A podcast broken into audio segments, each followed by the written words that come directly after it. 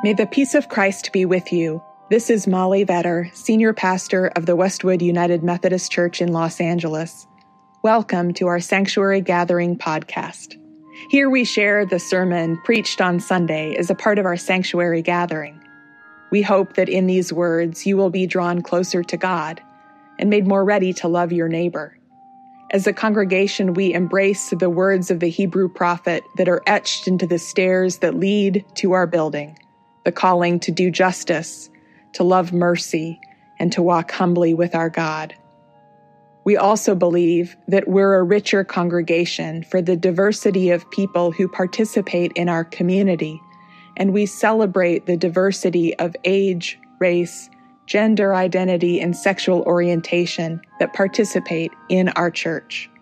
You are welcome in this place, and we hope you will participate we invite you to do your own theology, to wrestle with questions of faith as we seek out what it means to be faithful Christians today. You're welcome to join us not only by listening in to this podcast, but we also invite you to join in our congregational life. Every Sunday, you're welcome to join us for worship at 9:30 a.m. You can join us in our beautiful sanctuary in Los Angeles at the corner of Warner and Wilshire, or online via our church Facebook page. All are welcome in our midst, and we thank you for being a part of our church. May these moments be a blessing to you today. In the sixth month, the angel Gabriel was sent by God to a town in Galilee called Nazareth, to a virgin engaged to a man whose name was Joseph, of the house of David. The virgin's name was Mary. And he came to her and said, Greetings, favored one, the Lord is with you. But she was much perplexed by his words and pondered what sort of greeting this might be. The angel said to her, Do not be afraid, Mary for you have found favor with God. And now you will conceive in your womb and bear a son, and you will name him Jesus. He will be great and will be called the Son of the Most High, and the Lord will give to him the throne of his ancestor David. He will reign over the house of Jacob forever, and of his kingdom there will be no end. Mary said to the angel, How can this be, since I'm a virgin? The angel said to her, The Holy Spirit will come upon you, and the power of the Most High will overshadow you. Therefore, the child to be born will be holy. He will be called the Son of God. And now your relative Elizabeth, in her old age, has also conceived a son. And this is the sixth month for her who was said to be barren. For nothing is impossible with God. Then Mary said, Here am I, the servant of the Lord. Let it be with me according to your word. Then the angel departed from her. This is the word of God for the people of God. Thanks be to God. Our second gospel reading today comes from the Gospel of Luke. It takes place shortly after the passage that Nancy just read for us. It's the song that Mary sings after receiving that visit from the angel. And Mary said, My soul magnifies the Lord, and my spirit rejoices in God, my Savior for God has looked with favor on the lowliness of his servant. Surely from now on, all generations will call me blessed. For the mighty one has done great things for me, and holy is his name. His mercy is for those who fear him from generation to generation. He has shown strength with his arm. He scattered the proud in the thoughts of their hearts. He has brought down the powerful from their thrones and lifted up the lowly. He has filled the hungry with good things and sent the rich away empty. He has helped his servant Israel in a remembrance of his mercy, according to the promise he made to our ancestors, to Abraham and to his descendants forever. This is the word of God for the people of God. Thanks be to God. Will you pray with me? O holy God, may my words and our thoughts and our lives reflect the fullness and beauty of your grace. We pray in your holy name. Amen. This week, on this fourth Sunday of the season of Advent, we turn to Mary. Mary, who has been named and revered, lifted up, and celebrated through many generations, is so often a focus of our attention in the season of Advent. But Mary's complicated, y'all.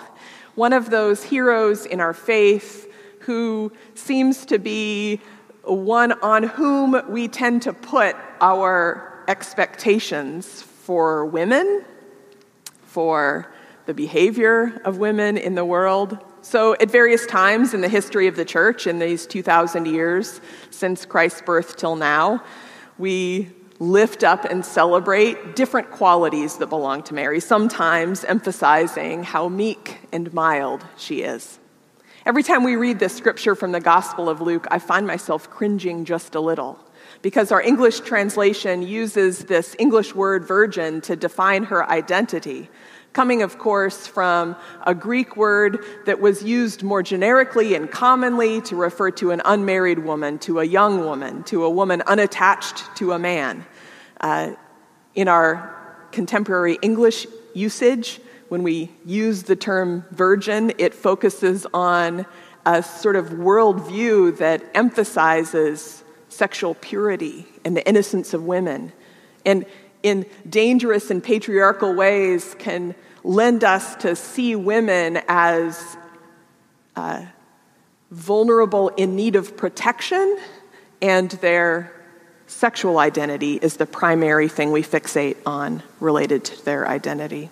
The story is a story of God showing up in the world in a young, unmarried woman, unattached yet to a man who becomes the one in whom, through whom, God enters the world. This is a wild story. The limitation of our language sometimes directs us to emphasize or see or get caught on particular pieces of a story but I want to invite you this morning to believe and see the fullness and wonder of a radical thing that's happening through God in this world. A wonderful, wondrous, incredible, amazing, scandalous, even, if we borrow a word from Pastor Diana this morning, scandalous story of God arriving into the world in human form in the same way the rest of us do, being birthed into the world, beginning as a baby, experiencing the full range of the challenges and gifts of human life, and also at the same time, somehow, presenting the eternal word, the presence of our living God from the beginning. So, scripture uh, is gives us this wild story, and the church through the years continues to interpret and pass it on, to set it to music, to put it into art. And when we depict Mary, we get to choose how we will depict and represent this wild woman who is the one who bears God in the world. In Eastern Orthodoxy, she's named as Theotokos, the God bearer, which is a very different sensibility from Mary, meek and mild. The song she sings, the text that I read just moments ago, sings of a deep understanding she had that something wild, something world changing is happening in her and through her that matters not just for her or her family, but for everyone. God is in her accomplishing a turning over of everything a reversal of the status quo. And maybe not even a reversal, but a flipping inside out. I like to believe that the promise she sings about, this hoped for reign of God, isn't just taking the lowly and putting them in the thrones, but somehow changing the way power operates, changing the system in a radical and new way. It's possible to believe in this because God entered into the world in such an unusual way, coming through the body and life of a young, unmarried woman in a poor part of the world, a Jewish woman in ancient Palestine living under the threat of the Roman occupation in her own community, a powerless woman, a young person in a corner of the world from which power does not usually radiate, is the one through whom God enters the world. This is a radical story, a wild story. And as Mary sings her song, as Mary summons the courage to say yes to God, to give consent to this wild thing that will happen through her, she gives us all a way to imagine that we also are invited to participate in the living out of hope. But hope was Sunday one three weeks ago, back at the beginning of Advent. This morning, our candle is a candle of love. So I've been thinking about love and what Mary's story has to say to us about love. I was thinking about that especially poignant line in the TV show WandaVision that came out two years ago, part of the Marvel Cinematic Universe. Any Marvel people out there? The whole story is a story of grief, WandaVision. And one of the characters who is the vision who has died offers this wisdom back to Wanda, who grieves him. He says, What is grief, if not, but not love that persists? Grief is love that persists. A wild idea. And as Mary sings her song, as we read and revere her role in the Christmas story, I can't help but know that her story is going to include grief. Right? It's the thing floating out in our minds, the coming story that points us all the way to Easter, a knowledge that part of the depth of gift that Mary offers to us is her willingness to participate in a story that will include unthinkable grief. If you are or have known a parent who has lost a child, I suspect you've touched on the edge of that deep and unfathomable grief.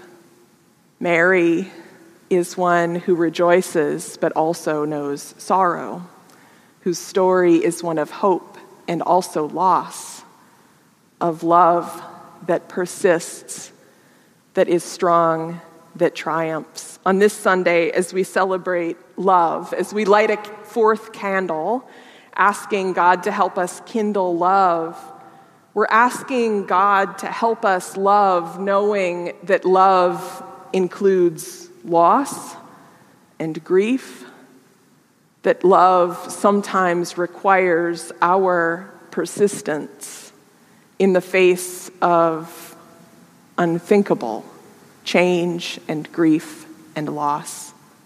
Love is not merely the sentimental sort of love that exists in bouquets of flowers and cheery greeting cards, but a kind of strong, persistent, triumphant, gritty, heartbreaking love that allows us to be in love with an imperfect and broken world. When I was in college, I had the gift of studying abroad my senior year in the fall semester in the country of Niger, a West African country where, uh, in the capital city, Niamey, where we lived, the predominant language is a language called Zarma. It's not much spoken in the world, there are only a few million Zarma speakers. As a part of our course, we had to take a semester of Zarma, uh, which was very useful for navigating the place where we were living. I came to learn that in Zarma there is one word that can be translated as like love and want, which is complicated. In Zarma culture, if you see someone walking down the street and you say, I really love your necklace, you're also saying, I want your necklace. And there's a cultural expectation that if complimented, you would give the necklace to the person who made the compliment. Think how much this would change our interactions, right? You would feel guilt and responsibility in complimenting someone's dress or behavior or possessions. It's a different way of conceiving of ownership and belonging and our community. But it also makes complicated understanding the word love. What does it mean to love something? Is it to want it? Is it different from liking? In my own uh, study of Greek, as perhaps you have learned in a theology class or Sunday school, we know that Greek has at least three words that we translate as love, three kinds of love eros or romantic love, philios or brotherly love, kinship love, and agape, this kind of deep love that so often we describe the scripture as pointing us to, a kind of open hearted love. In English, when we say the word love, we're left with the puzzle of figuring out what we're talking about. Is it mere affection, appreciation? Is it desire? Is it self seeking or self giving? What does it mean to love? This season in our outdoor prayer stations and in the art that's displayed in the Narthex Gallery, we've been inviting you to engage the themes of Advent through visual art, through a set of collages made by Liberty Worth of our congregation. The one that we've chosen for today, the collage for love, is one that she made as she thought of Mary the colors she chose are deep reds and orange, and Mary is a dark black figure in the middle who is pondering. In the text that we read today from Luke, and in the text that will come up next Sunday, we're told that Mary pondered. She pondered what sort of a greeting it was that the angel Gabriel gave her. She pondered the gift that was Christ's birth. Liberty Worth's collage for today, called Pondering, is an invitation to that kind of deep reflection. Liberty made these collages in a season of her life when she had young kids at home. And a lot of the art forms, media that she loved, were difficult to access because life was complicated in that way that young children make life complicated. And collage was a relatively simple, containable mess that could be easily picked up and put away on short notice without destroying things. Little pieces of old magazines that could be combined together, put out on the kitchen table, or put away on short notice. She was in a season of childbearing, a season of parenting, and Mary connected with that imagination. I suspect I see in the piece for today an invitation to ponder love. Its strange combination of grief and hope. Parenting, for me, has been an ongoing exercise in naming specific hopes and then letting them go.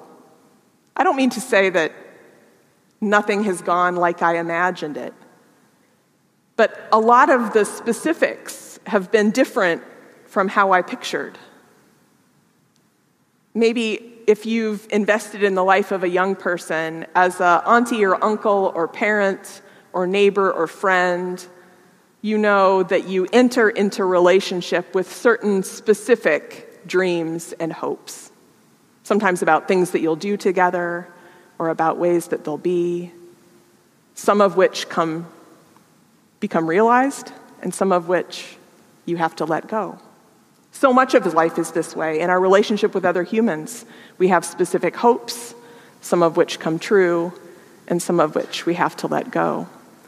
Even in the midst of sharing life together, there is a constant process of letting go and grieving of what won't be the way we had imagined in order to appreciate what is.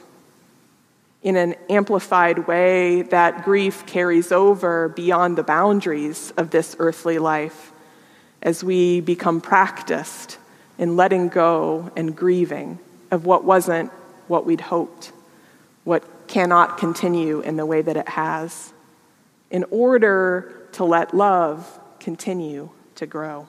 So, this Advent, for me, this invitation to love is an invitation to a love that holds both hope and grief. To sit with Mary pondering the mystery of what sort of greeting this might be, this invitation to let her, herself, her body, be a part of the story of God, this invitation to let her heart expand, to offer a love that will persist in life and even through loss. The invitation of love is to that kind of resilient, strong, persistent, gritty, and daring love. I've been moved by the writing of Father Gregory Boyle, whose Homeboy Industries here in Los Angeles has made a real impact on our city. In his book, Tattoos on the Heart, he describes the pain of investing love in a young person whose life is cut short.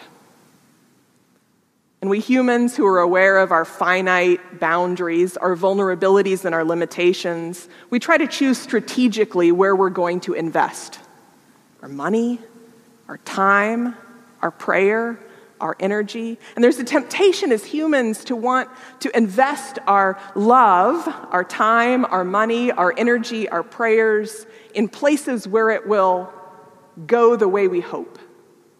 But there is great holy gift in making unreasonable, foolish investments of love. Because love changes us when we offer it and is never lost. So, because it doesn't go the way we'd hoped, doesn't mean the love is a waste.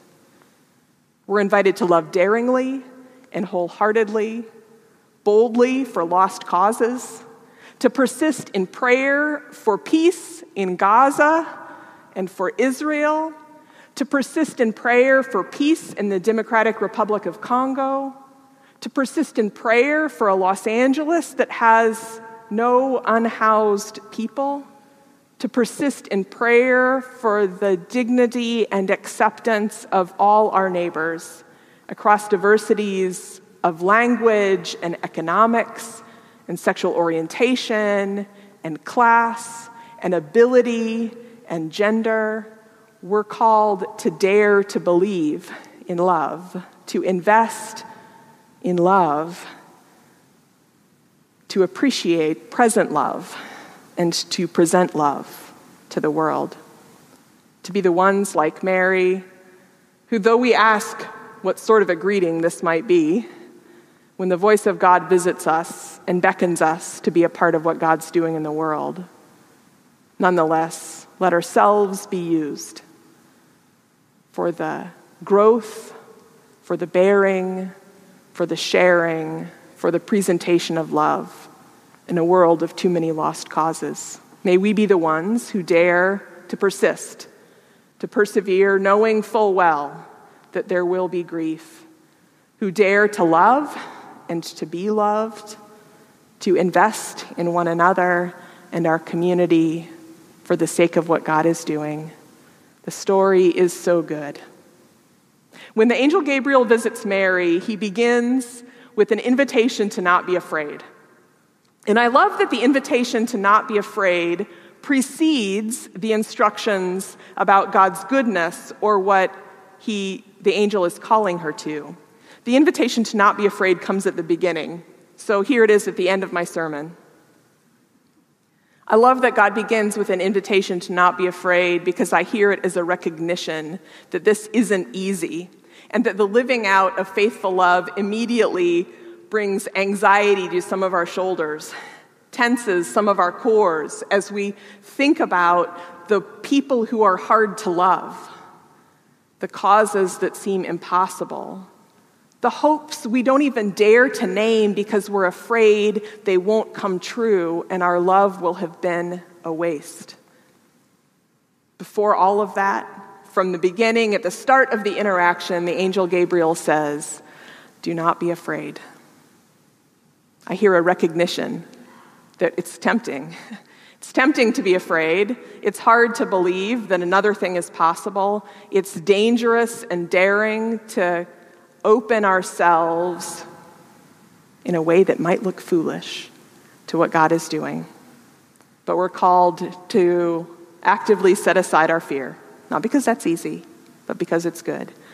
We're called to choose not to be afraid, and then to persist, to present love to one another, and to let love be present enfleshed here among us in our lives and in the lives of our neighbors. May it be so. Amen.